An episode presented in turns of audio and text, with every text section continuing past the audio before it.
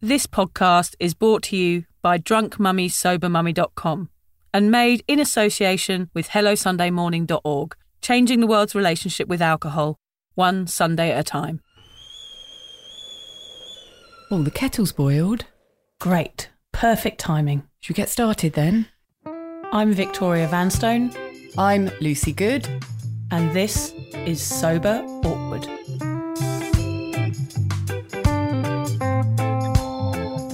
Right, Lucy, over to you. Thanks, Vic. So, whatever stage you're at on your sober journey, and Vic and I are at completely different stages, you'll know that life without booze can at times feel, what do you reckon? Awkward. Lucy and I invite you to listen to our podcast where we discuss the realities of sobriety the good, the bad, the ugly, and the cringingly embarrassing. Our honest and open chats will help you discover what it really means to be sober. Yes, we're here like a dodgy bottle of port from your nan's drink cabinet to take the edge off sobriety. And together we can learn how to feel the awkward and do it anyway.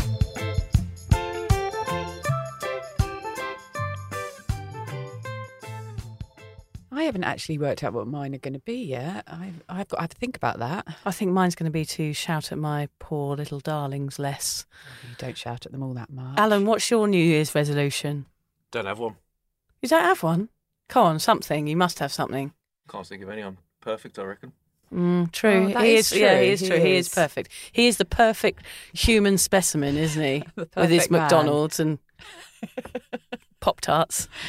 I, w- Alan and I will have to have a good think about our New Year's resolutions. Yeah, we will. How was your Christmas, Lucy? We're recording this on the 27th of December, so we've just all Yeah. had Christmas. And yeah, how was yours, Lucy Lou? Yeah, quite different to what I expected. My, the last podcast, if anyone listened to that one, I was very confident about Christmas. You were. You were excited about it. You were dancing around the tree like a happy little elf, I weren't you? I was, yes, I was. And I did have a good Christmas. Um, however, uh, Christmas stroke drinking side of things was a lot harder than I thought it was going to be. Mm. Uh, but I did make it through. Uh, so I just wanted to let the listeners know that I really struggled this Christmas, Christmas number two, and it was quite unexpected. Um, but I made it through. So if anybody else struggled um, and perhaps didn't make it through and did end up having a drink, don't be too hard on yourself. Christmas, alcohol, it's such a hard time for us sober people. It is, it is actually, and I still find it hard, Lucy. I still have to sort of grit my teeth a little bit and get on with it. But I, I did organise the alcohol-free drinks tasting, uh, mocktail Yes. making session at home, which was fun. Everybody was well into it, and we all made like um, Uh, like a ginger fizz was my one, and we somebody else did one with elderflower, and we put mint, and I did actually get parrots on sticks, which are my favourite things. I mean, we actually also had sparklers in them. I put sparklers in. You were so excited I about was that game. excited. It was nice to have something that didn't involve drinking on Christmas Day. It was nice, as we said before, it was nice to make a new tradition. So Yes. everybody really enjoyed it. But I'm sorry you didn't enjoy it. Well, you did enjoy it to a point. Yes. But the drinking did feel feel quite present for you. Mind the pun. It did. Yeah, it certainly did. Even in the morning, which was a beautiful Christmas morning, um, it was just myself and the kids, loads of presents, uh, really yummy breakfast, speaking to friends and family on the phone. It was just great. And Christmas Eve was lovely. But even on that Christmas morning, when it was just me and the kids, it was I felt it's Christmas Day. I should be having a drink. Yeah, that bucks So it, it already started then, and then at about lunchtime, I gave my kids a lift down to their dad's boat where they were going to spend a few hours on the boat with him and have uh, late lunch. so And it- posh. Yeah, very nice. Lunch on the boat. Yeah, all very posh. Well, it isn't posh, No. but, but they enjoy it, and it's something different for them to do. But to get from my house to the boat, we had to drive down the main street with all the bars and clubs, Yes. etc. on. Yeah. So I saw everybody out and about enjoying themselves and celebrating with alcohol. So that was a big trigger for me. And then when I got home, I was on my own for about five hours on Christmas Day. I had lots of invites to go places, but I did find it really difficult. I felt I'd be easier just staying at home, hmm. away from alcohol. But yeah, was I, I had to actually go back to some of the methods that I used to get through the first 100 days, which is what we're going to be talking about today. So that was really interesting. I hadn't used any of those tools for such a long time, I just hadn't needed them. But I did have to dust them off Yep. and get them out the box Yep. and use them on Christmas Day afternoon. just sitting there thinking, I've just got to get through the next five minutes, and then the five minutes after that, and then the five minutes after that. And then when it came round to Christmas Day evening, around about six, seven o'clock, I knew my kids were going to be back, and I was looking forward to that. That was a distraction. And I the, the feeling had gone. I could hear a big party happening up the road, which was a massive trigger for me. Not that Hmm. I have any problems with them having a party on Christmas Day, good for them. But listening to that all day was really difficult. Did you call the police? put in a noise complaint? Noise complaint. Right, old noise police. Scrooge. The people down the road are having a How party. dare they? Uh, but then I, the, the noise of the party changed, Vic, as the day went on. Yeah, it was really raucous. Yes, it was really celebratory at the beginning, and it sounded really good fun. And then by about six o'clock, after a, a massive day of drinking, noises. yeah, oh, it- people, the words were slurred, and I was like, thinking, I'm really glad I'm not a part Yeah. of that, but I did need to get through Yes. to hear the, the the sort of remnants of the Christmas party Yeah. going spiraling downhill, and then I started feeling all smug and sober. Well, that's the reality of it. You know, you were missing that first drink, you were missing that feeling of euphoria, but that isn't a reality for us having a nice day and a nice, No. you know, drinking session on Christmas Day. It would have ended us, you know, with us puking in the toilet and being a total mess and, Yes. you know, rolling around and in that, our own that- vomit. that is what I had to remind myself Yeah, of. it's good to play the tape forward. We use that term a lot. Think about, don't think about the drink, the moment of the drink. Think about oh, how you would feel after five drinks or 10 drinks. Because that's, you know, we're people that can't stop once we start. Mm. There is no one drink. It's a total fallacy. So you have to think beyond that if you have those cravings. Yes, that's right. And uh, so, Vic, other than the alcohol-free cocktail game, which I love Yes. because you, the, all your the kids of the family all joined in with Yeah, that, and I think that was a really important message. We didn't use anything that tasted like alcohol. We didn't use any of the alcohol-free wines or Yeah. anything. We just used like fizzy pop and like just fun stuff. So it was just like a, a, a cheesy Fanta almost. But what you're doing is you're saying to the kids in your family, look, we can have fun on Christmas Day without alcohol. In fact, we're really, really really putting focus on the fact that this is a non-alcoholic game, and I think that's a really good thing for you to do Yeah. for the future generation of Yeah. your family. But other than that brilliant game, which I know you'll be doing next year, and I may be strong enough to join in yes, next you were invited. Um, how was your Christmas? Yeah, it was all right. It was good. Crazy Christmas Day, presents, all that rubbish. But unfortunately, my son Fred had another seizure yesterday, which was Boxing Day. So that wasn't a great day. Um, so we're just trying to work all that out again. But here I am. I was in hospital all day yesterday, but I'm here on the podcast trying to get on with things. So he might have epilepsy, which is what we're hmm. trying to work out at the moment. So he's starting medication for that. And the week before, so I always seem to have like, do you remember Baldrick from? yes, yes, from Blackadder. From Blackadder, I'm a bit like Baldrick. You are a little yeah, I've bit always like got something like gross going on with myself. anyway, this week it hasn't been me. The week before, my husband I had to call an ambulance for because he couldn't breathe in the middle of the night. It was totally a random thing. Um, and he just came in and woke me up and said, I can't breathe properly. I was like, oh my God, what is going on? The kids are all asleep. I called an ambulance. He was sort of sitting on the couch, not feeling very well. And I went out to meet the ambulance and I'd forgot that I'd put this like plastic border up that is invisible on my front door. And I tripped over it and the ambulance pulled up just as I was spread eagled like a starfish, face down on the driveway. like sort of wriggling around like a fried egg. like I was frying. And the ambulance pulled up and I sort of waved at them from the ground. The Queen's wave, was yeah, it? and they were like, "Are you all right? Are you all right?" I was like, "Yeah, I'm all right. I'm okay." He's and I was like thumbing, going like, "He's inside. He's inside. This isn't for me." And I hmm. managed to get up and just said, "Look, this is not a drinking situation. It just looked like I was kind of passed out from alcohol on the front drive." They were probably rolling their eyes, thinking, "Here we go again." Yeah, they've probably been through head." that five times already that day. Yeah. And I was like, no, that's not this situation. My husband isn't feeling well, go outside. So we've had two ambulances called. Called to our house in a week, which hasn't been great, but hey, we're all okay and we're Yes, here. you've and, done really well and we weren't hungover or drunk for any of those situations. like I was thinking yesterday when I was, you know, heading to the hospital on Boxing Day five years ago.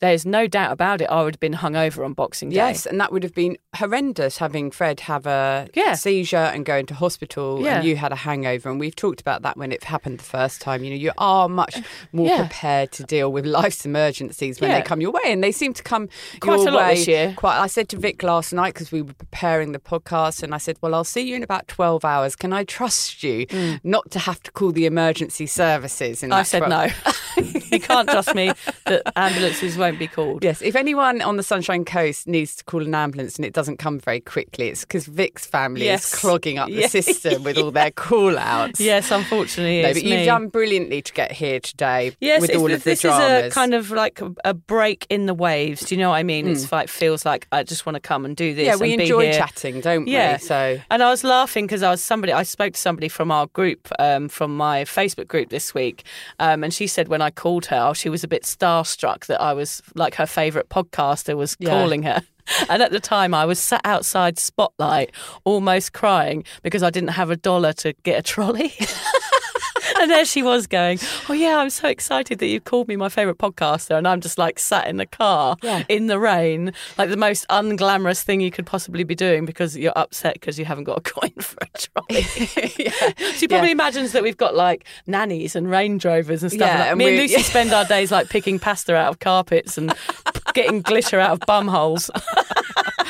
yeah, or sorting through washing, teenagers washing. Yeah. That's So what we- there's no glamour so here, coming everybody. and doing the podcast is a light relief for us. we really is. enjoy having the chat, and we Yeah. enjoy the fact that we might be helping a few people at the same time. Yeah. But what we're going to talk about today is the first 100 days, um, because it's something that is a really challenging part of your sobriety journey. But looking back, it's also quite enlightening, isn't it? And Yeah. interesting that on Christmas Day, a couple of days ago, I had to really start thinking about the things that got me through those 100 days. And also because it's coming up to the new year as well, we thought you guys might be interested to know how we got to 100 days. So, Yeah, because I expect there's a lot of people whose New Year's resolutions are to stop drinking. yeah. So here we Yeah. are, like your guiding light. now, if you've already done the first 100 days of sobriety, don't hit the pause button and hunt for another podcast. We want to talk about this topic for two reasons. One, to help people who are about to embark on sobriety or are actually in the midst of their first 100 days. And two, because it's important to remember this life changing time so you can draw on it like Lucy has this week when you feel triggered by alcohol further down the track, or to simply keep patting yourself on your smug, sober back for making it through. And another reason to stay connected to the rickety adventure, excuse me, I've got a fro- frog in my throat. Christmas today. frog. yep, Christmas frog. Um, the rickety adventure that was your first 100 days is so you can help others if they turn to you for support. And that does happen quite a lot when you're sober.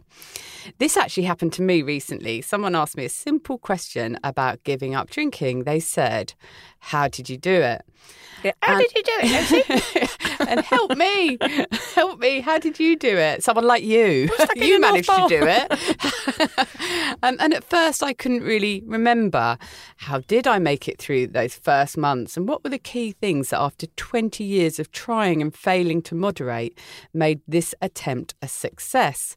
I mean, these are things that changed my life, possibly saved my life. Mhm, that's true. Um, and I need to stay connected to how this miracle actually happened for me and in order to support others. I mean, it does feel like a miracle some days. It Like, does. when I think, gosh, what a drinker I was, and now I'm not. Like, that is a miracle. Yeah, I still can't believe it. At I can't believe it either. In this episode, we'll talk about our own experiences of the first 100 days of sobriety. We'll share some sometimes weird ways we made it work. And for the first time in our alcohol sodden lives, we'll, we succeeded in giving up alcohol. We'll help you to understand what you can expect in those first few months, both physically and mentally. Yep.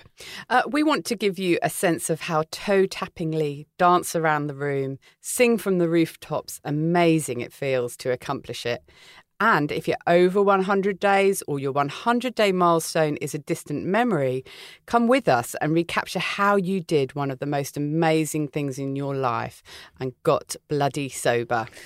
Yes, let's put our listeners in the picture and quickly set the scene as to how and when our 100 days came about. Because our situations are quite different, as they always are between you Yeah. and I, Lucy, aren't they? Yeah. So, um, Yeah, but shall I do mine first? Go on, I- we were talking about this last night when we were preparing for the podcast as to whether I've told this story before. I may have told it on the podcast, but I think if we can't remember it, our listeners Hmm. Oh, won't. I've just heard it so many fucking So times, Lucy. I'm fed up of it. Go on. But it is an interesting. Just go on, come and praise me. I don't mind if you tell the whole story about how I saved you. One more time, I saved your life, pulled you from the gutter. no, I'm not going to mention you now. I'm going to make up something else. Say, say Mick instead of Vic. I met this really wonderful lady called. it wasn't Vic. Uh, no, well, what happened for me? And so, what we're talking about here is is kind of the moments before the first 100 days, the 100 days that was successful and had us giving up alcohol for life. Um, so, what was the build up? Why? What? How did that come about? So, for me, it was a really weird one because I it was September, and I had no intention of trying having another te- attempt at giving up drink, drinking um, i was thinking maybe i'll do it in the new year that was where i was i was drinking very very heavily i had a chance meeting with vic where we met for a coffee at 10 o'clock on a tuesday Shall I tell them quickly how that chance meeting came Yeah. about? I contacted Lucy to write a story for her website about single mums giving up alcohol. And Lucy emailed me back to say, I would love to print your article. Um, and actually, I have my own personal relationship with alcohol. Um, that's why I feel very passionate about this. And as soon as I read that email, I didn't know she was English. I didn't know we were pretty much the same person in a different body at the time.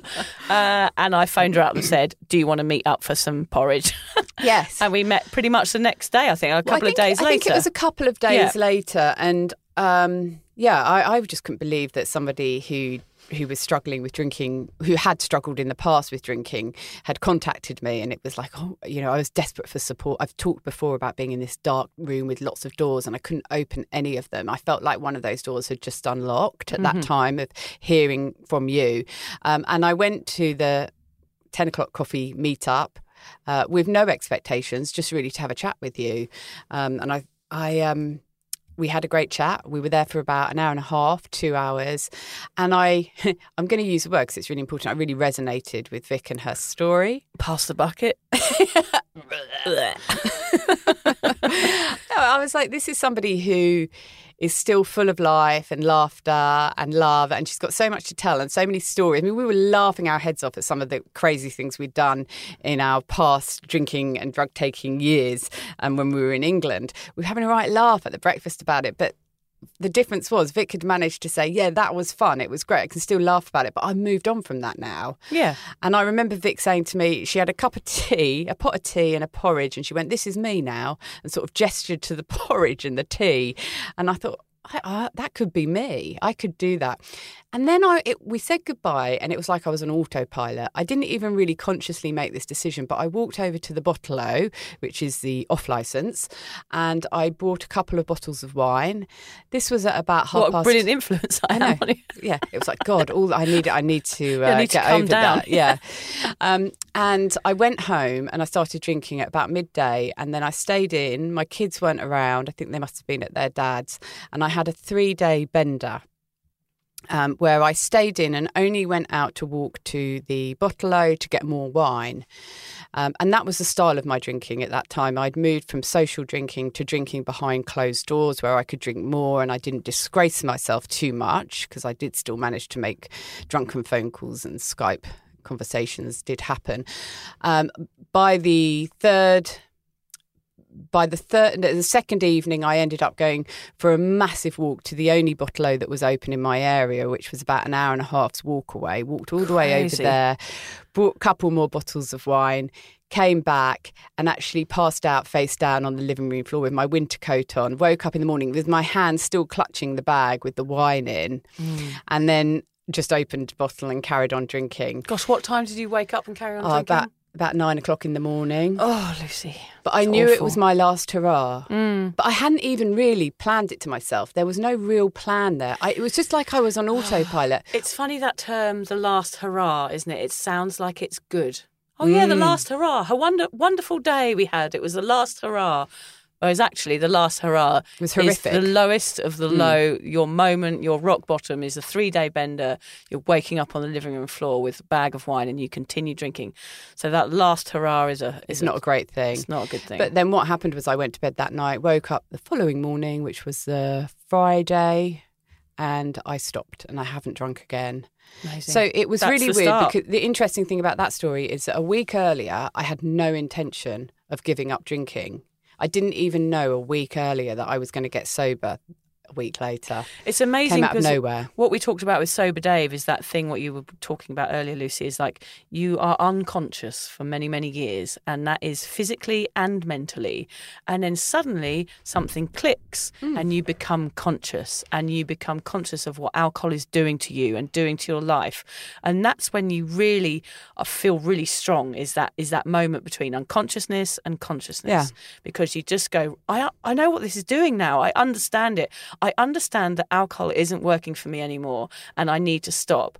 And I know some people have all these ups and downs and some people, you know, stop and start and stop and start. But for some people, you suddenly do reach that consciousness and you know it's game over. Yes, and that was where I was, and it came out of nowhere. And I believe that for many people who have struggled with their drinking habits over a long period of time, and you've reached all these rock bottoms where you've done horrific things that should have made you stop drinking, suddenly it just comes upon you like it did to me out of nowhere, and you just get sober because it's your time. Yeah. Yeah, and it is. It can be about timing, timing and therapy. Timing and yeah. therapy. Yeah, you do need support. It's not just like bang, it comes out of nowhere. Yeah, don't I wait don't for need to that. drink Yeah. again. Yeah, Yeah. don't be waiting around. That might never happen. But yeah, so that's an interesting story because I had no intention of Yeah. giving up, and not only did I give up, but it was my my successful time, my only successful time Yeah. in twenty years of trying. Yeah, it's a different. It's different my story because I didn't have like that moment. It took a while for me to get to that moment. As I said, it took therapy. So like, but I, I knew I had got to the point with my drinking after waking up with a terrible hangover, with a six-week-old baby crying in the background and a four-year-old like running around on the landing and me not being capable of, mm. of caring for them. And I knew that something had to change. My children were my opening door, like you say. Um, so I did after my first child. I did try four years of combining motherhood and booze because I was there's that transition that takes place between party girl and mum, um, and that's you know no one prepares you for that. You're one minute you're out at you know a club in Ibiza, and the next minute you're at home on your own, very very isolated. We've talked about that a lot before, and that's how I felt. I didn't know else how to escape this this new role that I'd taken on, which I actually found quite boring. You know, I love my children, but I did find motherhood very boring and very very lonely in the beginning. And my only way, of course, was to drink. Um, so yeah, it did reach a point with me where I went because of anxiety and because of the shame and guilt of, of being a drunken parent, I, you know, had to reach out for support. And, and, you know, those two worlds collided eventually after four years and the birth of my second child.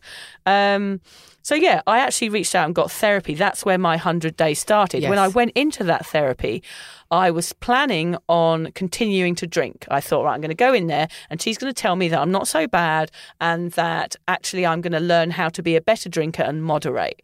That's what I was hoping. And I did have a moment in there where I realized that sobriety, you know, after you know, digging into my past and all the things that have happened in my life, I realised that actual full sobriety was an option for me. And that was my timing. You know, it took eight weeks or 10 weeks or towards the end of the 12 weeks of sessions. But there was a point in there where I went, right, actually, I don't want to drink anymore. I became conscious and I realised that actually I don't want this to be part of my life anymore. I am fed up of it. So that's when I started to change. I'd become bored of failing, bored of letting people down, and I wanted to be a better mum. So that was it. That was my goal. And I knew that I had to give up drinking. So my 100 days started during therapy. Yeah, so just to condense down what we said, your 100 days started, your successful 100 days, Yep. should we say, because there were many attempts at 100 days or Yep. giving up to some extent that were failures. I lasted, uh, the longest I'd lasted before that, Lucy, was about three days. right. Wow. Yeah. Yeah. So I'd this never given up drinking this was before. a huge jump. I'd never considered it. Why would I give up drinking? It was the only thing I knew. Yeah. Yeah. And you just didn't think you'd be able to do it, so No. why try? Yeah, I couldn't imagine life. Like, how fucking boring would that be? Yeah. Mm. But you went into therapy, and that was what what what jump started your successful sobriety journey. And for- Absolutely. For, me, it was about meeting the right person. I Yeah. didn't necessarily need that therapy, although I did have some. But what was the most powerful thing for me was meeting somebody who could help me through it. Yeah. Um, so yeah. Two different things. Different so things, but this- both the- worked. they both worked, and there's many other things that might jumpstart that sobriety journey for the listeners as Yeah. well. But we just wanted to share what they were for us because they are quite different. Um, and it, it's interesting because a lot of people think you have to set a date. Yeah, and be And like a big dramatic yes, thing. Yeah. a big build up to it. You don't have to do that. It can just happen. And in fact, I've found that most people who have been successful, it's just come about, and it's like it's your time now. But I think it's always the questioning starts. I think that's always the first point that you reach in in any of this before the 100 days even start. You know i was questioning for that whole 4 years after my first mm. child. Once the questioning starts you know that that is where you begin the journey. Once you realize do. that i i'm questioning it therefore perhaps i have a problem with it so yeah it, go, it actually goes back further but you have to reach that that really interesting turning point It does, yeah. So let- let's start talking about how we felt in those first few months, as well as discussing how other people might expect to feel. And I'm talking mentally and physically. So I've actually gone on to Google. It was my turn to Google some Oh, you're so clever, Lucy, I going on to that I'm just- Google You know, I, machine. I idolise you and I copy everything you do. Yeah, I'm not surprised. um, I got uh, a little sentence here about mental symptoms, which actually uh, is really made makes a lot of sense to me. So basically, mental symptoms. Um, if you're giving up alcohol, alcohol uh, use overloads the brain with dopamine, while also reducing the brain's dopamine receptors in the process.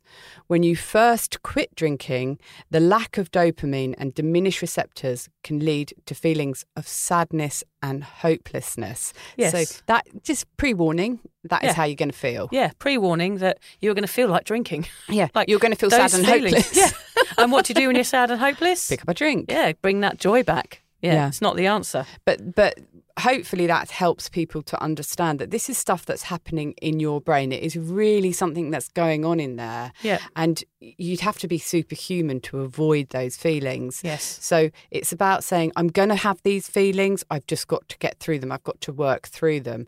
Um, and now, also, some of the physical symptoms um, of giving up. I'll read out a list of the sort of more normal ones. And then we've got a list of more severe physical symptoms, which you could very dramatically read out, Vic. What okay, in my best dramatic voice. Yes. So normal physical symptoms, uh, a lot of which I think Vic and I felt when we gave up tremors, anxiety, which is what you usually are drinking to avoid, Mm. uh, nausea, vomiting. That's one for you, Vic. Yeah, my favourite. Headache, increased heart rate, sweating, irritability, confusion, insomnia, nightmares, high blood pressure. Oh, the insomnia. Do you remember like that Oh. feeling? It, for me, it was the next night. I could never get to sleep when I was hungover. My anxiety would get worse and worse and hmm. worse throughout the day to the point where, where it was nighttime. The next day, I would still be feeling like heart palpitations. Yeah, so you can't- you're so tired, but you and you're so sleep. tired you can't sleep, and oh, the, everything's going around in your Yeah. brain, what you've done, and And of course, Oh. what you want to do is pick up a drink because you know that will cure it all, but you've got to see it through. Remember, these things that we're reading out, these are normal symptoms of giving up alcohol. So Yeah. you've got to, you've got I mean, to go through them. those it says physical symptoms for me that is a hangover. Yes. it doesn't have to be like oh i'm a severe alcoholic so therefore i've got these symptoms. All of those symptoms are involved for everybody when you have a hangover. So yeah i've i've experienced all of those every time i've been hungover. Mm.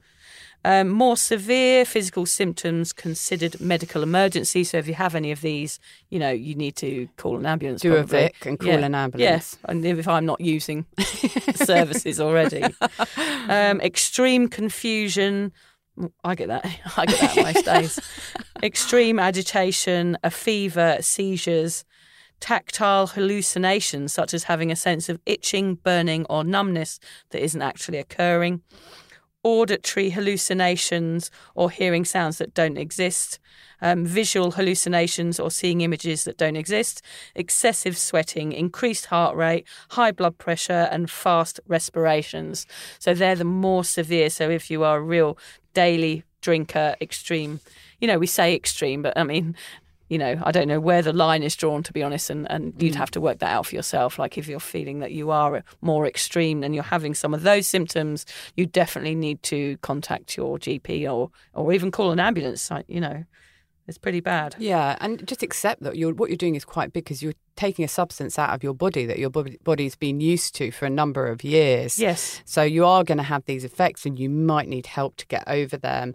But now what we're going to talk about is more of our own personal experiences with these symptoms and how we actually felt when we first gave up drinking. Yeah. I felt really kind of embarrassed, honestly, Lucy, when I gave up drinking. And, and I've told you before, I never told anyone for 18 months because I just thought that my whole personality had been flushed down the toilet along with that last bottle of wine. I know exactly what I you was. Mm. like, oh my God, I'm totally numb. I, I have no humour left in me. I have nothing. I am just like a stat- like a statue. Yeah. I just felt like there was nothing going on. The lights were on and no one was home.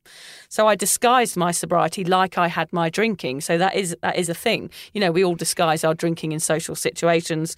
I disguised my sobriety in social situations by still holding on to a bottle of Heineken or whatever it was, because I just couldn't face telling anybody because it was my you- identity. Did you find that when you were touching a bottle of a can of Heineken, your sense of humour came back? No, I still didn't have one then. Didn't make any difference.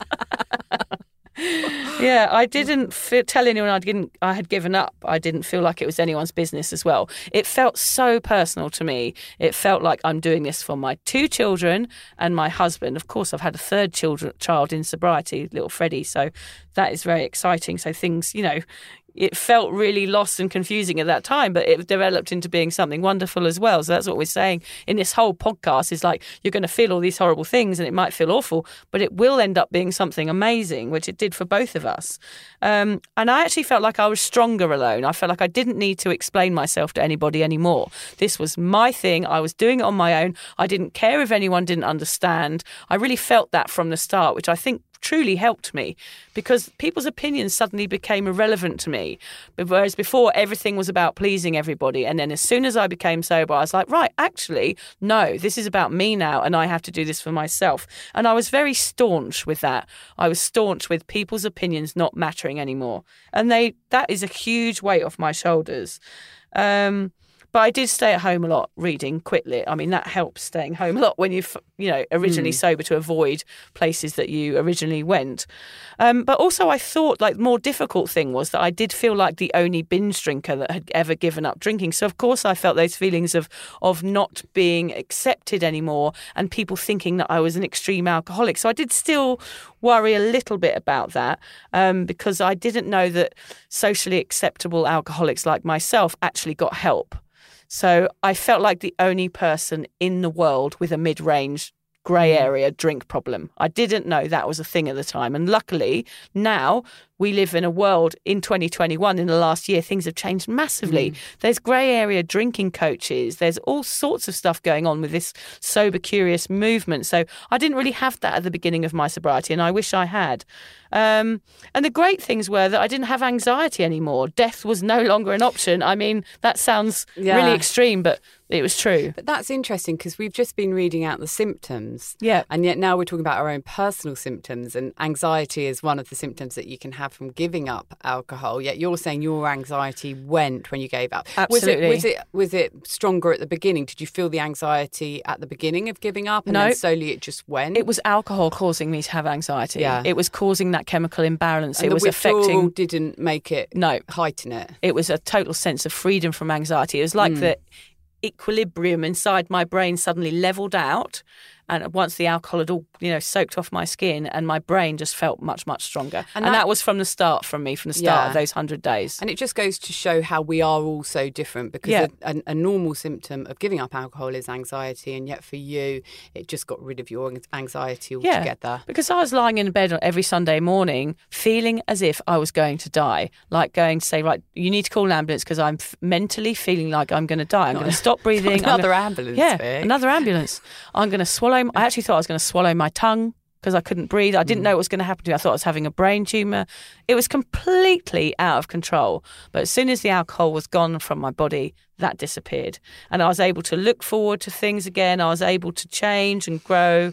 I didn't suffer anymore because my suffering was done. That's how it felt. That's what we're talking about.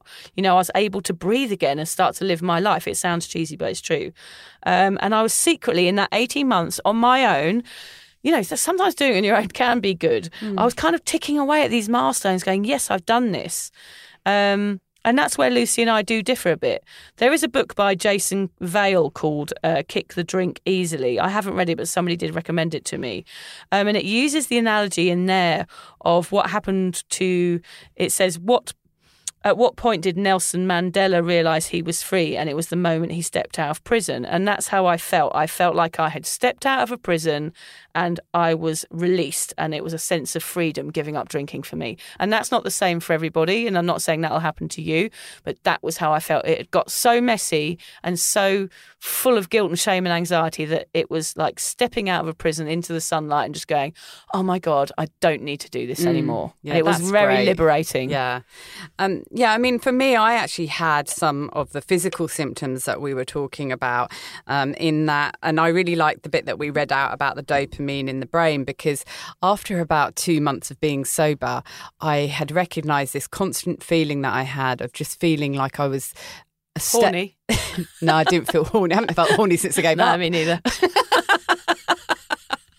um, no, I just felt like I was a step removed from the rest of the world. I felt as if I was in this foggy bubble. Mm. And somehow that helped me because I felt like I wasn't part of the world, which I used to be part of. Yeah, I was so away true. from it. I was somewhere else.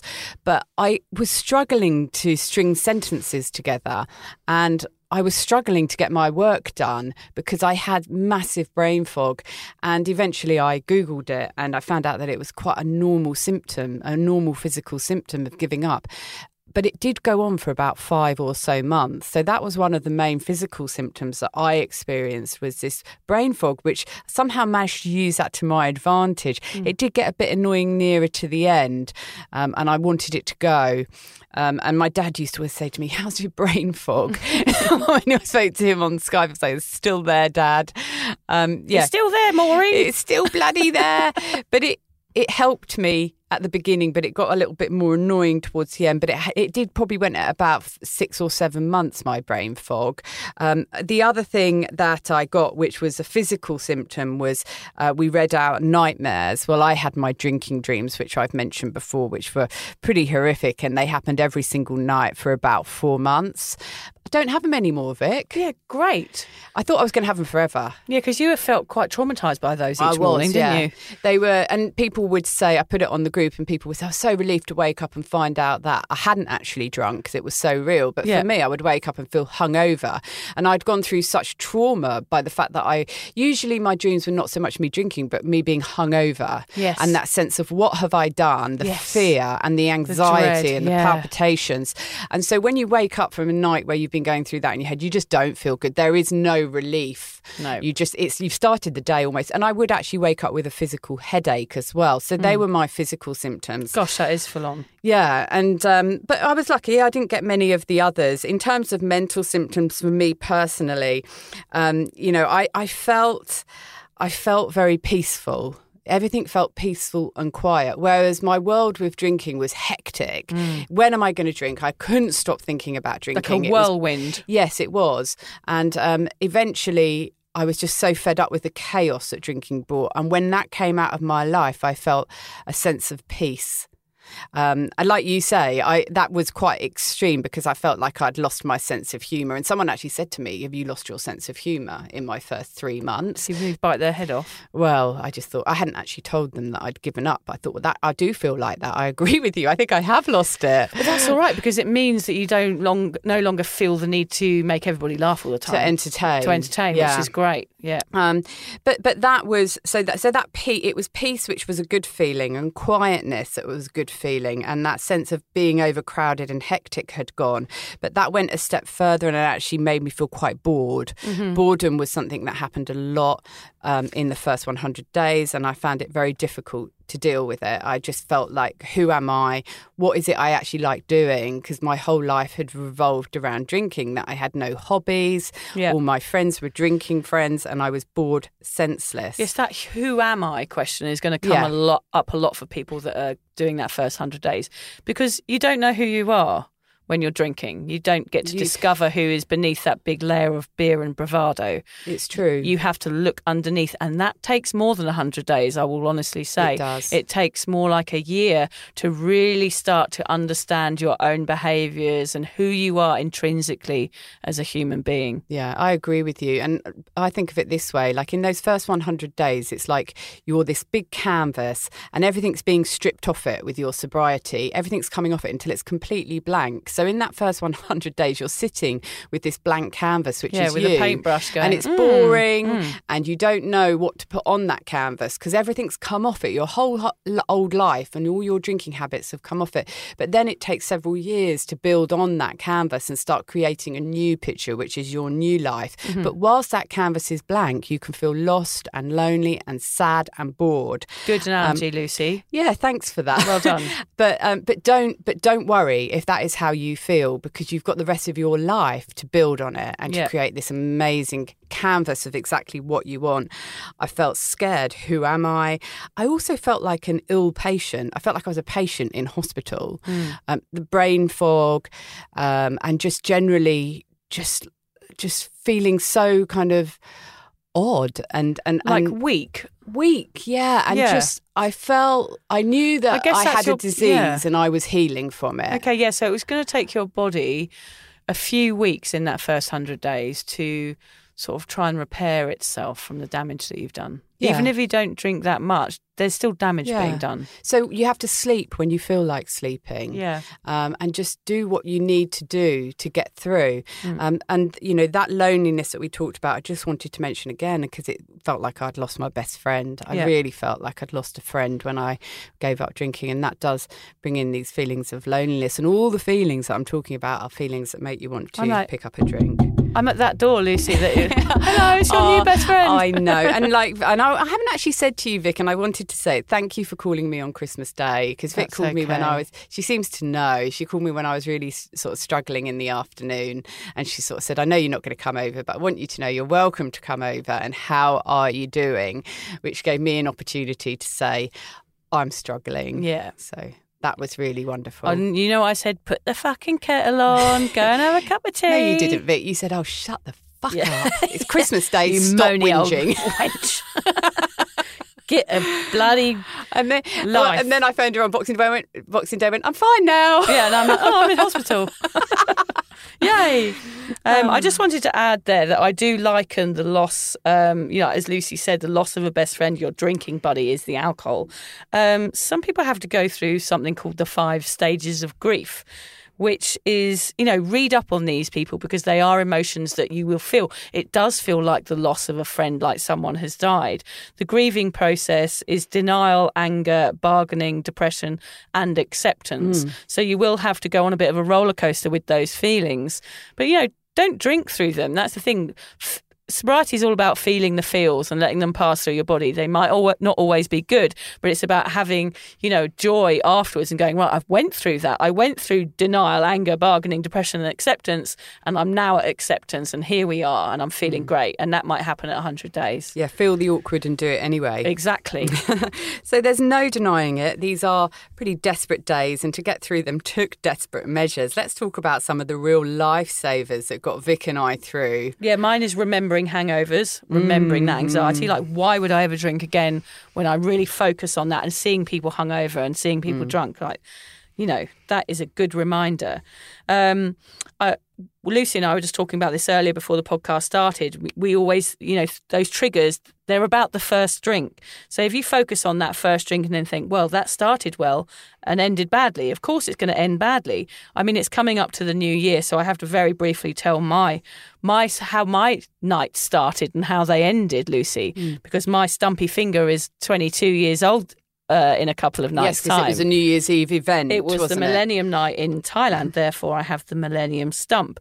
So my night, I remember that night starting well and me going out and being happy and wanting to not drink too much and enjoy the night. But I ended up rolling around in the sand like a chicken schnitzel Mm. and being absolutely wasted. And at four o'clock in the morning, lighting a firework and blowing my own finger off. So that's that's really the reality of drinking for me, right Yeah. there. That story. It starts well. I have one drink. It ends. It starts with me having ten fingers and ends with me having nine.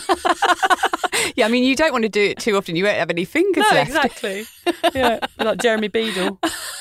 Um, so yeah, that's a perfect example of like thinking the night through, playing the tape Yeah. forward, because that's how it ends for me. If I think about that, it never ends well. A good thing to do, which I did, which is journaling and blogging or starting a diary. Um, I actually bought one of Danni Carr's How I Quit Alcohol 365 diaries this week, and she's got loads of tips and pages where you can just fill in how you're feeling each day. I think that is a brilliant tool for anyone starting that journey, and she's lovely. So yeah, go and buy that. Um, have lots of tea in the house, do lots of exercise, early nights, early mornings. I'm going to add a blog post to this, which I did on choosing days over nights, Lucy. That is hmm. something I consciously did. It's like my exercise class in the morning. I do my socialising there, and then I go to bed at 8.30. Hmm. So choose your days over nights. It doesn't have to be about the party anymore. It can be about enjoying the, the, the daylight hours and Yeah. doing all the stuff you want to do in that time. Instagram, I always say what a great help that was getting through. Murder mysteries, recovery TV. Um, I, I recently watched Louis Theroux's Drinking to Oblivion. I mean, programs like that, how how far it can go with drinking. I mean, I talk about being a socially acceptable binge drinker, but on that show, it shows where socially acceptable binge drinkers end up, and Yeah. that's in hospital with liver failure. And you thought you were socially acceptable, but were you? The No. things that you were doing, blowing off your finger, yeah, it's and, outrageous. uh, on all fours in the middle of the dance floor with people dancing on your back, is that a socially acceptable thing to do? I thought it was. You thought it was, but Yeah. looking back, it wasn't. Probably wasn't. Um, yeah, and so another thing that really helped, and I know has helped Lucy and I because she's been um, volunteering for Lifeline, and is what we're doing on this podcast is helping others. Sometimes taking the focus off yourself when you become sober can be a great help. So just focus on something else, whether that's talking to a friend or doing volunteering or something like that. It will help you. Just taking your mind off the sobriety for a moment. Otherwise, it can be all encompassing, can't it? It's like, oh my God, it becomes very, very intense. Um, yeah, so meet people like Lucy and I did with comparable stories. Tell your own story. I love telling my story on podcasts, like on other people's ones. It gets a bit boring retelling the same stories over and over again, but I'm happy to do that if I feel like it's going to help Yeah. someone. And that reconfirms for me that my behaviour was out of control. Yes, Yeah. telling that horrendous story once again. Yeah, and actually just screaming into pillows until it passes. that can help. Yes. Uh, yeah, I've got some unusual lifesavers that got me through the first 100 days. Uh, looking at the list in front of me, because I made some notes, I, I'm a bit worried that I might actually put people off trying to get sober because I, I, I, I did some really boring things, but they were the things Oh, it's like me watching me. the watching the traffic in England. It's Yeah. those sort of things, isn't it? traffic on the M25 to make Oh. myself feel good. Yeah, that's That's probably- about that's about as horny as I get nowadays, Lucy. traffic on the Oh, M25. oh, there's a Citroen coming up. oh, What year is it? yeah, 1984. Look, one of the really unusual things that I did, and I had no plan to ever do this in my life, I started knitting. I think it was because drinking is such a mono- monotonous thing, just picking up that drink and taking a sip over and over and over again, sort of all afternoon and evening. I wanted something that was equally as monotonous. Yeah, good idea. So. I started knitting, and it really, I mean, in fact, I think it was the lifesaver that got me through. I knitted and I knitted and I knitted. I made scarves for people. I didn't do anything complicated. I took pleasure in going to the shops and feeling the wool and buying the ones that I liked. And I even made a little clothing label, a Sober Sally label that I stick onto the scarves and give them to friends and family. They, um, I think they all hide them away. And my my my um, family in the UK um, dig them out and take photos and pretend they've been wearing them all day. They'll have them hanging over the Yeah. coat rail when Get you visit England next Someone- time. Can you find the scarf? I'm just going to Yeah, put it on. put it just out, to put it Yeah. um, but no, knitting amazingly. I'm not a crafty person, but that really helped me. The monotony of it was Yeah. something that was And brilliant. keeping your hands busy, that's a yeah, really keeping your thing. hands busy. Um, I started playing Scrabble on my phone. Um, so I would sort of alternate between Scrabble and knitting. God, dear, As I dear. say, I became quite boring. Soda stream drink, you know, I needed something to drink um, that wasn't alcoholic, and I just couldn't find what that was. I'd loved my tea, but I needed a cold drink. I don't like sugary drinks, so I went and bought a Soda Stream, which I recently donated to Lifeline. But I used it. I don't know how many canisters I went through in my year of sobriety. Mm. It saved me. It was one of those things I just used and used and used until I didn't need it anymore.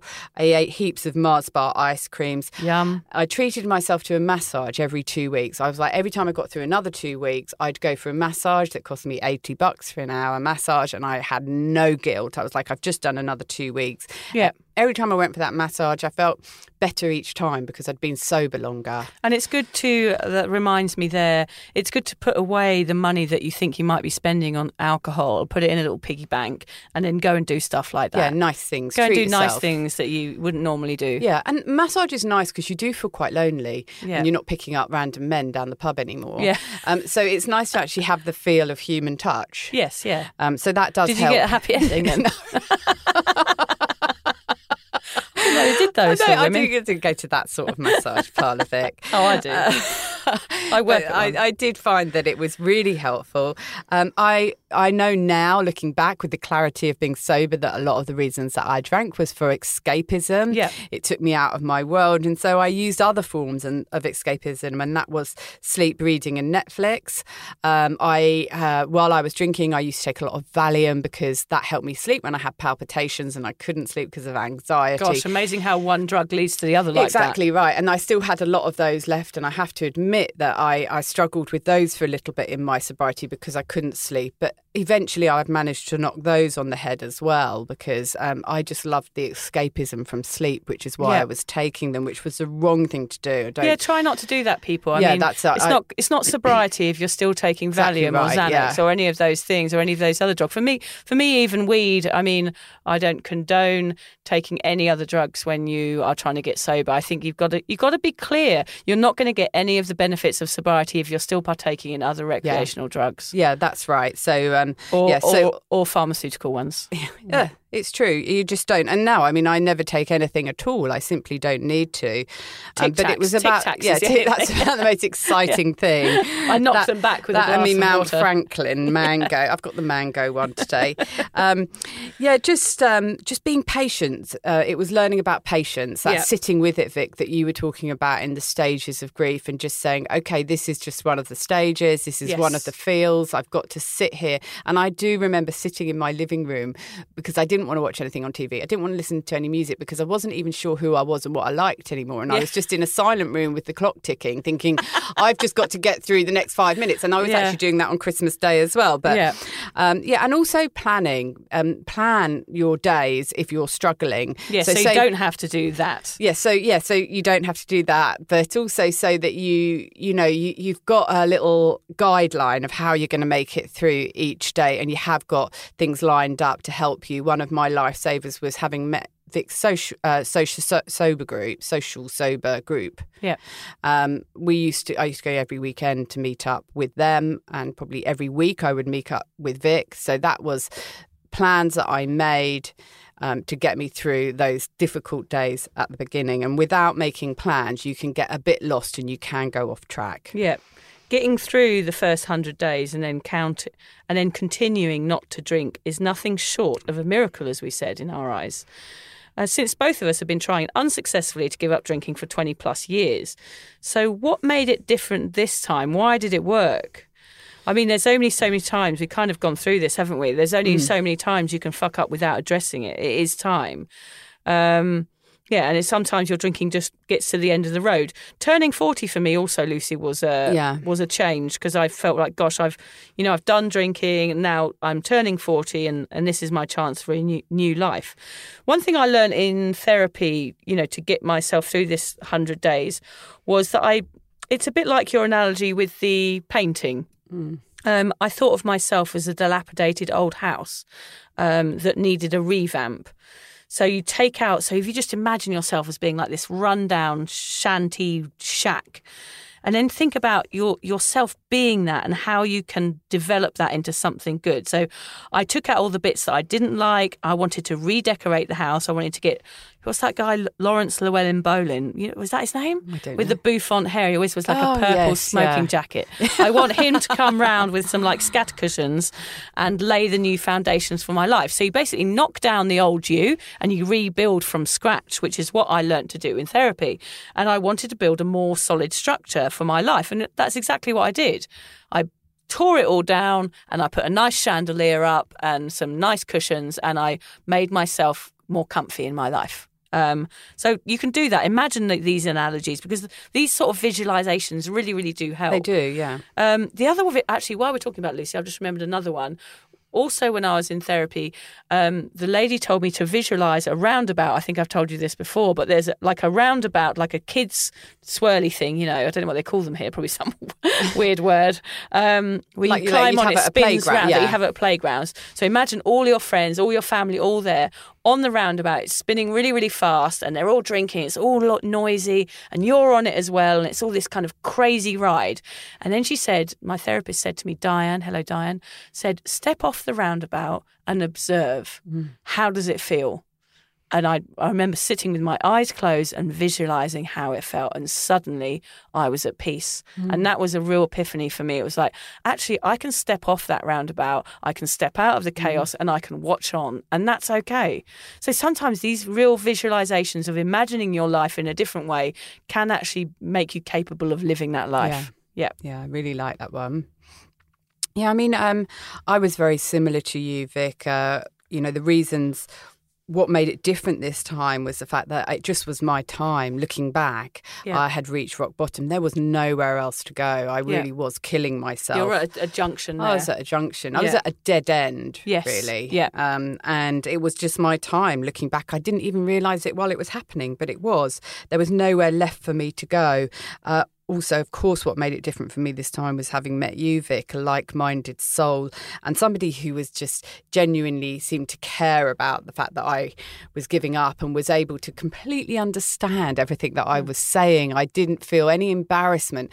Um, Vic and I are both unshockable. Our stories, and we haven't shared the worst of them on here because we just probably couldn't. But we, we can tell each other anything, um, uh, certainly to do with our drinking days, and the other will just sort of nod in kind of agreement and have their own story to match it. So it was really good to have some, somebody who was non-judgmental because Someone as mental as you yeah, are. exactly. Yeah. Well, I'd seen so many professionals. I've lost count of how many professionals I saw, but they hadn't walked in my shoes. Um, so, but you had, Vic. Mm-hmm. Yeah. So that was really helpful. And of course, I, for the first time ever with giving up, uh, and I tried so many times before, I had um, somebody to be accountable to, and that was Yes. Vic. And also, I told my dad, who's in the UK, who I'm very close to, that I have a drinking problem and I'm giving up. I had never told him that before. He was distraught. That's huge, though, Yeah. that you did that. You Yeah. didn't have to do that. It's something you don't have to tell. Like, you don't owe anybody anything, but sometimes it's nice to create accountability. Yes, and Yeah. that's what I did this time. And I, even Christmas Day just gone, the two people who were foremost in my mind, because I opened the back of my daughter's car, which I drove on Christmas Day briefly because I gave her a lift somewhere. And I opened the boot of the car to get something out, and there was some cans of beer rolling around in the back of her car. And I was watching them. They must have been hot, and it was 30 degrees for Christmas Day here.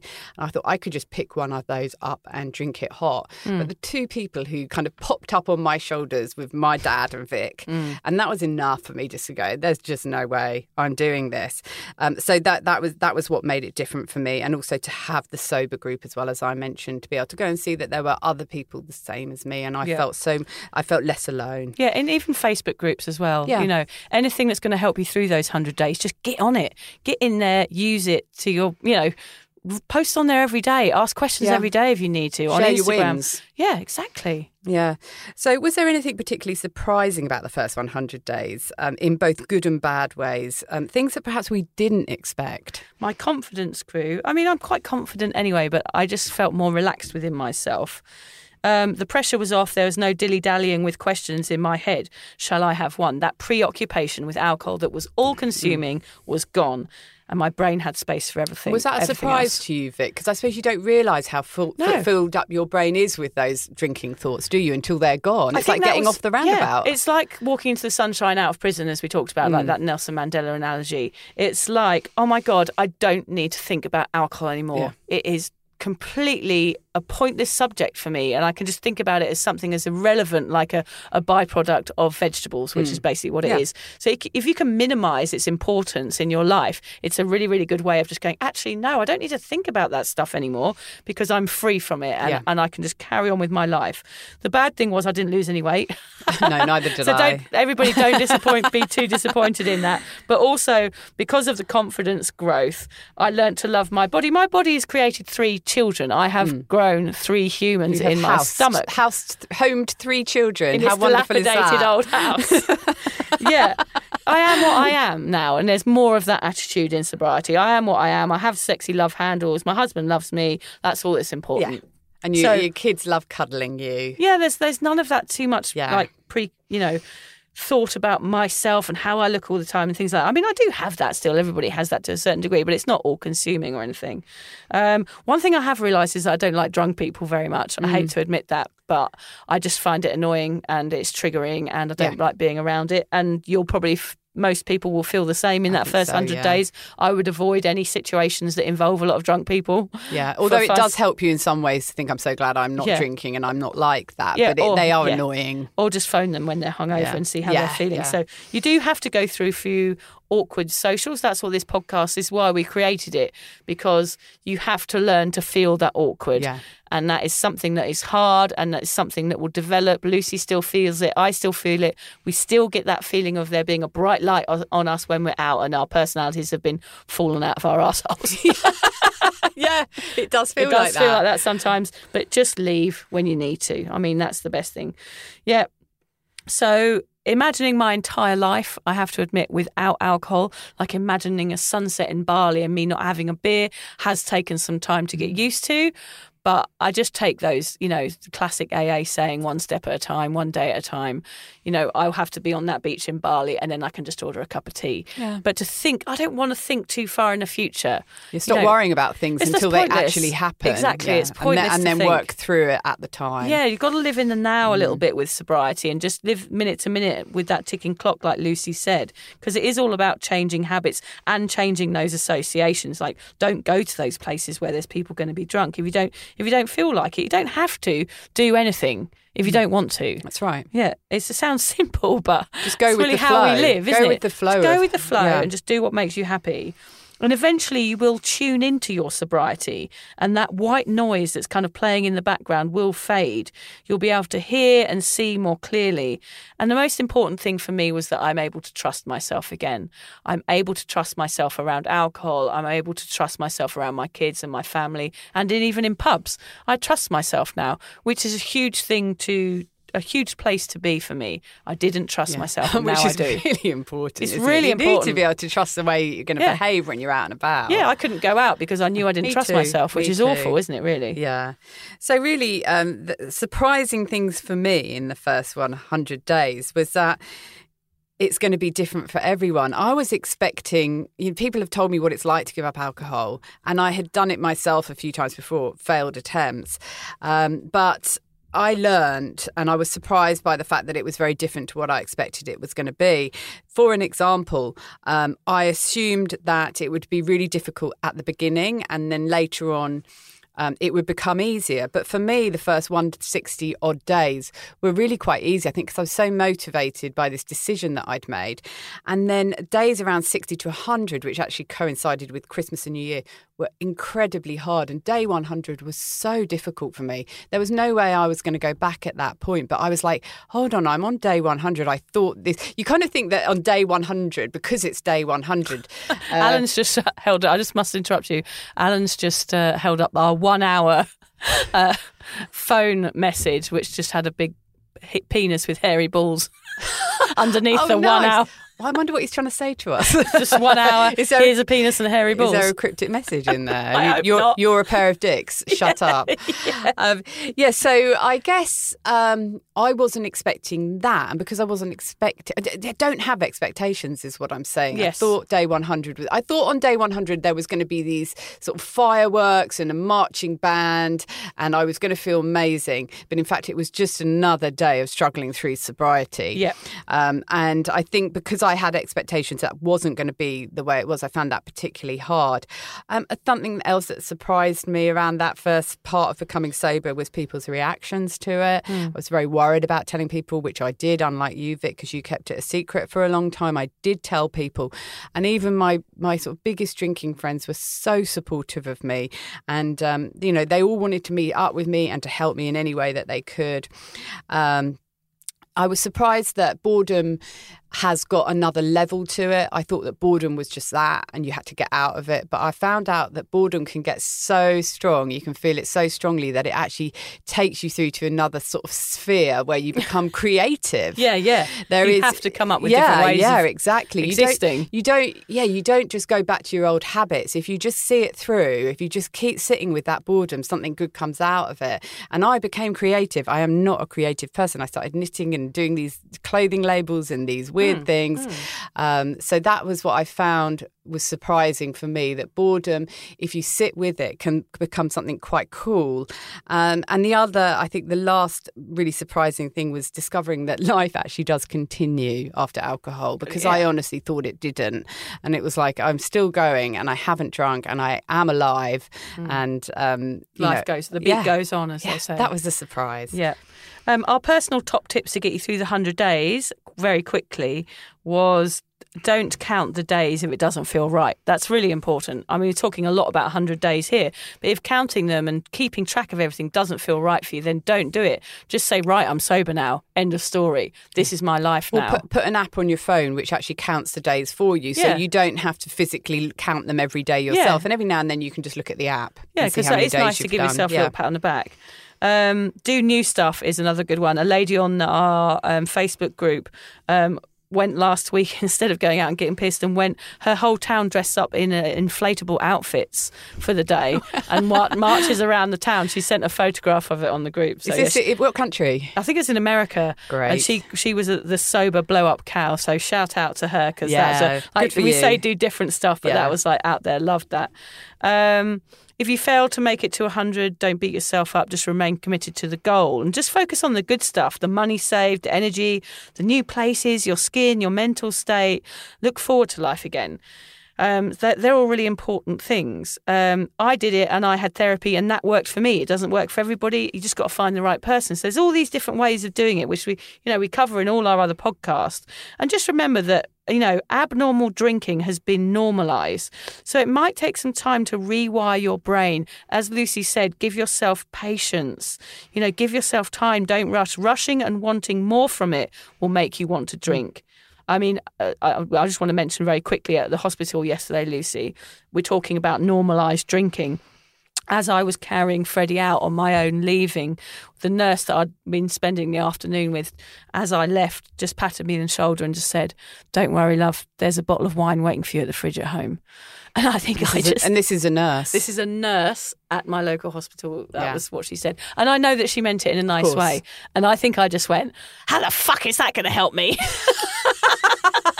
that were my last words to her after she'd been. but it would have been it would have been the co- the coping tactic uh, many years ago if that had happened. it is happened. a coping tactic. I mean, I mean, for most people, Yeah, I mean, for but it most doesn't people help carrying a because you- child out of a hospital, they're probably going to go home and have a glass of wine. Yeah. It's just that I just I was so annoyed by the end of the day that you know I just had a stressful Yeah. time. It was just the last thing I needed was to someone say, "Go on, Exactly, go on, love, yeah. go and have a glass of wine. You deserve it." I just felt like going, "Oh, fuck off!"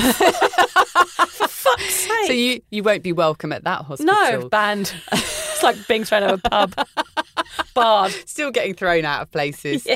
Um, look, for me, I think my, one of my main tips is um, if you sit with sobriety, you feel quite lost, but eventually what will happen is you kind of see this chink of light, and it's an insight into what your life is going to be like when you're truly sober. Um, so just wait until you see that light, and once you see it, you've got something to aim for Yep. because you've had a taster of it. So if you're sitting there feeling lost and thinking, why am I actually doing this? Maybe I should have a drink. please hang on in there because when that light displays itself and you can you can head towards it, you're going to get more and more light in your life, and it's going to get better and better. Um, another tip from me is to do just one thing. I know Vic, you were talking about getting up and doing exercise, and I really agree with that. But at the same time, so many of us big heavy drinkers are extremists. So when we give up, we want to be super healthy and we want to start exercising, we want to lose weight, as well as giving up drinking. We want to meditate, we want to do this, we want to do that. Don't worry about anything else. Just concentrate on the fact that you are not drinking. You can do all those other things. You've got the rest of your life to do them. I started meditating once I'd been sober for five months. I didn't do anything else apart from concentrate on not putting a drink to my lips. And I suggest that's what other people do as well. One thing only don't drink. Another thing look in the mirror Mm. because you just start looking better and better. Um, you do, you I do. don't know. I do. I don't know. You do. Your skin looks better. Your hair looks better. I need an app that makes you like go from how you'd look if you'd carried on drinking Yes. to how you look now. That's what I need because then I'd yeah, that yeah, that would be good, yeah, because you don't just- know what you I would just have feel looked like, like. I'm aging. Well, we are aging, but I do still The look in the mirror, aging, and I, certainly in that first 100 days, which is what we're talking about, as the Yes. alcohol is leaving your system, Yes. You do see a lot of physical changes. Yes. Not only does that make you feel more confident, but it makes you realise the extent of damage that drinking was doing to you. So it's something Yes, to help you carry on going. better. Skin and hair and brighter eyes. I have probably have one less chin than I had before. yeah, but I thought it didn't help you lose weight, did it? No, no. that was the drinking chin that's Yes, gone. the The, donut chin. chin, is. Yeah. um, yeah, I mean, we've talked about just being treating yourself like with things like massages, um, and another thing to do is recognise that you're a trailblazer here. You're Yeah. part of something big and something fairly new, and you might feel a bit lonely in your mission to get sober because it feels like no one else around you is doing it. But I tell you, I think it was Faye from Intoxicated. She said it's a bit like veganism. Everyone will be doing it soon, mm. and you're going to be at the front. You will have done it already. So just remember that you're up front doing something that's really cool. yeah, and your story is going to help other people like ours is. You know, Yeah. if Oh, you're a it really trailblazer, that means you've got something to say and you've got something to tell that's going to Yeah. be helpful. Ending on a high, what you can expect to feel on the other side of 100 days, and why should you use this moment in time to make the decision to stay sober long term? That's really important. We don't want you to stop at 100 days. No, don't do that. Um, we sat last night while Lucy and I were going through the podcast, and we tried to work out how many hangovers I'd And it was so many that we couldn't do the maths. I had to get the calculator No, out. you didn't. You got your husband. To I got my husband to do it, like most things. Um, yeah, so we worked out. So let's say I had three hangovers a week for 25 years. So that's just over under half a week, isn't it? So seven days in a week, three days of Mm. those hungover for 25 years. We worked out that I have been hungover for a whole 10 years. Yeah, 10 Just- years of my life hungover. feeling like shit. Same as me. Yeah. What a shame. Yeah. And Yeah. what? Why add to that? Don't add to that, people. Feel stronger, happier, more capable. Have boundaries and less friends. Like that's the next one. You know, having these boundaries up now is so much more enjoyable than just people pleasing all the time. My life, you know, compared to having those 10 years of hangovers has changed remarkably, I must say, Lucy. You know, I never knew I could write. I never knew I could get you know pieces published in a magazine about hmm. addiction i didn't know that i could help people like i didn't do much when i was drinking i just kind of kind of bumbled through Yeah. life stumbled for the next drink. i just existed and i did what i did what i had to do to make money and all those things like i worked on the markets and i did all these all these different types of jobs but now i you know I cannot believe that this is me. This is who I've become. That I do this podcast and I do these groups and I do all this stuff. I cannot believe that I have become this person just from giving up drinking. It's Mm. quite incredible. Yeah. Oh no, it's amazing, and you help so many people, Vic. You And really I'm do. so proud of myself. I have to say that. I know it sounds a bit. Why would you want to go back to that old version of the floor? I would not go you? back to that old version Yeah. of me. As a, I was a bit of a waster. Yeah, so Yeah. was I. Um, so my reasons why you should use this moment in time to make the decision to stay sober um, is basically because going backwards is shit. Why would you do it? I mean, it's repetitive. I, um, unlike you, Vic, I tried to give up many, many, many times and failed. Like, why would I want to go back and go through that again? I'm just going to carry on going forward. It's a bit like Groundhog Day, and I don't want to fill my head up with 24 seven drinking thoughts again. Why go back to that? I want to just just keep going and stay sober.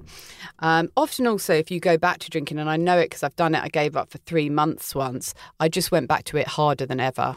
And I think that is quite common for people to do that. You think you'll go back and you'll be a moderate, you think you can moderate. Yeah, bullshit. It doesn't work. No. Um, so you're like making up for lost time. So you might end up in an even worse position.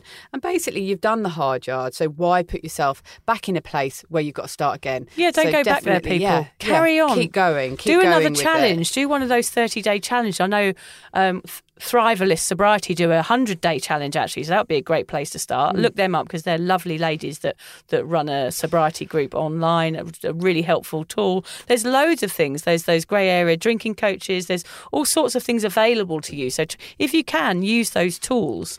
Um, we've, got, we've got a few tips and takeaways, Lucy, We we? sure do. Okay. We believe that the first 100 days were a special time in your sobriety adventure. How you cope in those first few months is a display of your resilience and your brilliance. Never forget your challenges and how you face them, and use it as a guide and reminder of how strong you really are in the face of alcohol. Although Lucy and I have shared our experiences of our first 100 days alcohol free, it is different for everybody. And that is a really important thing to remember. It's good to be prepared, but not try to have too many expectations. As we know, they lead to disappointment, don't they? They do. As they might throw you off course and things turn out different one, than what you expect.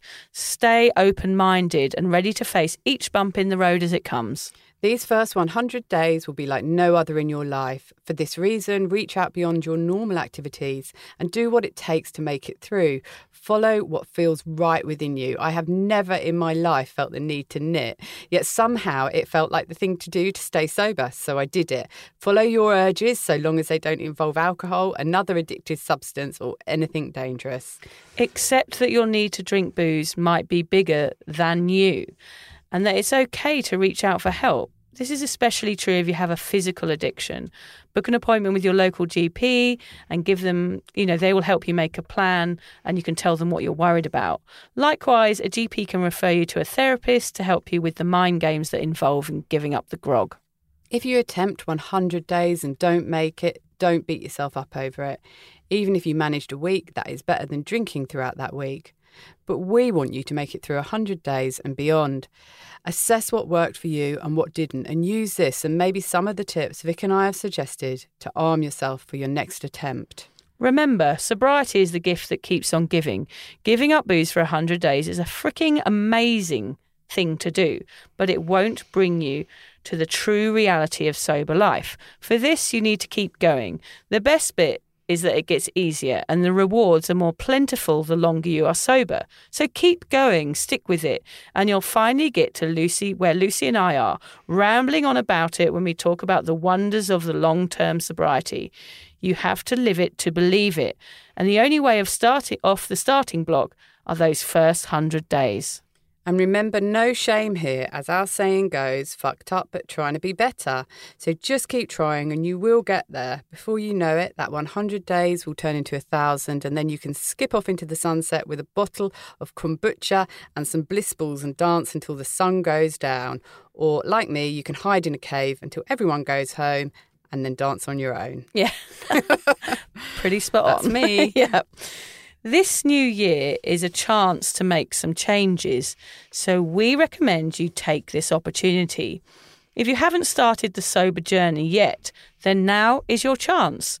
Let's kick the normalisation of over drinking in the gonads and clear your path to 2022. We want you to have a happy new year, not a hungover one. We want you to thrive, be happier, instead of staying in bed ordering Domino's and wishing you hadn't snogged Dealer Pete as the clock struck midnight. Did you do that as well? Yep. Yeah, and we'd also like to take this opportunity to let you know how much we appreciate you, our listeners, and all the support that you've given us. Your emails, likes, comments, and reviews mean this little podcast is getting 20,000 downloads a month. Which we can't really believe, can we, Vic? No. Not sure how that came about. Amazing. Uh, we are so overwhelmed, and it's your words that keep us motivated. Please be sure to pop onto iTunes and give us a review, as this really helps us to get the message out there. Have you got any goals for 2022, I Lucy? haven't thought about it yet. Yeah, mine's to shout less at my children, like a rabid howler monkey. I feel different. I think being sober going into a new year, you don't sort of, you're not constantly thinking, oh, I need to improve myself. I'm quite content with who I am and how things are trot- Well, sort of trotting along. What a fabulous, you know, that is your a fabulous uh, representation of a sober person right there. Yeah. You don't even have a resolution; you're just happy with how it's going. Perfect, exactly right, yeah. yeah. Um, the quote today is by Melody Beattie. The new year stands before us like a chapter in a book waiting to be written. Mm. And it, for people who are listening to this when it's not their new year, remember you can start your first 100 days at any time of the year, whenever the moment takes you. Yeah. You know, just do it. Just get on with it. I'm not going to read the book of the week because I think we I think that was a lovely way to end the podcast, Lucy, by that lovely quote. The new year stands before you. So, guys, take the opportunity if you can, because we can assure you that a sober life is much better than a drunk one. Yeah, it is. Thank you, everybody. Happy New Year. Yeah, happy new year, everyone.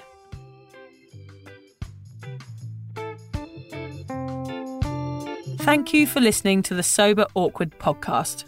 If alcohol is affecting your life in a negative way, if you're struggling to moderate or your hangovers are causing anxiety, it might be time to reach out for help. Contact your local doctor, a therapist, or connect with your local AA or sobriety group. Vic's got one. Yes, go onto Facebook and just search Drunk Mummy, Sober Mummy, the group. Lucy and I both agree that even though this journey can be awkward, it's definitely worth it. And if we can do it, you can too. For more support on sobriety, head to Vic's website, drunkmummysobermummy.com. And Lucy runs an online space to support and inspire single mums. Find out more at beanstalkmums.com.au. Finally, if you've enjoyed the Sober Awkward podcast, don't forget to follow, subscribe, review, and share it with your mates. Don't make it sound like they have to, though. No, they do have to. I'm not doing all this for nothing, Lucy. No.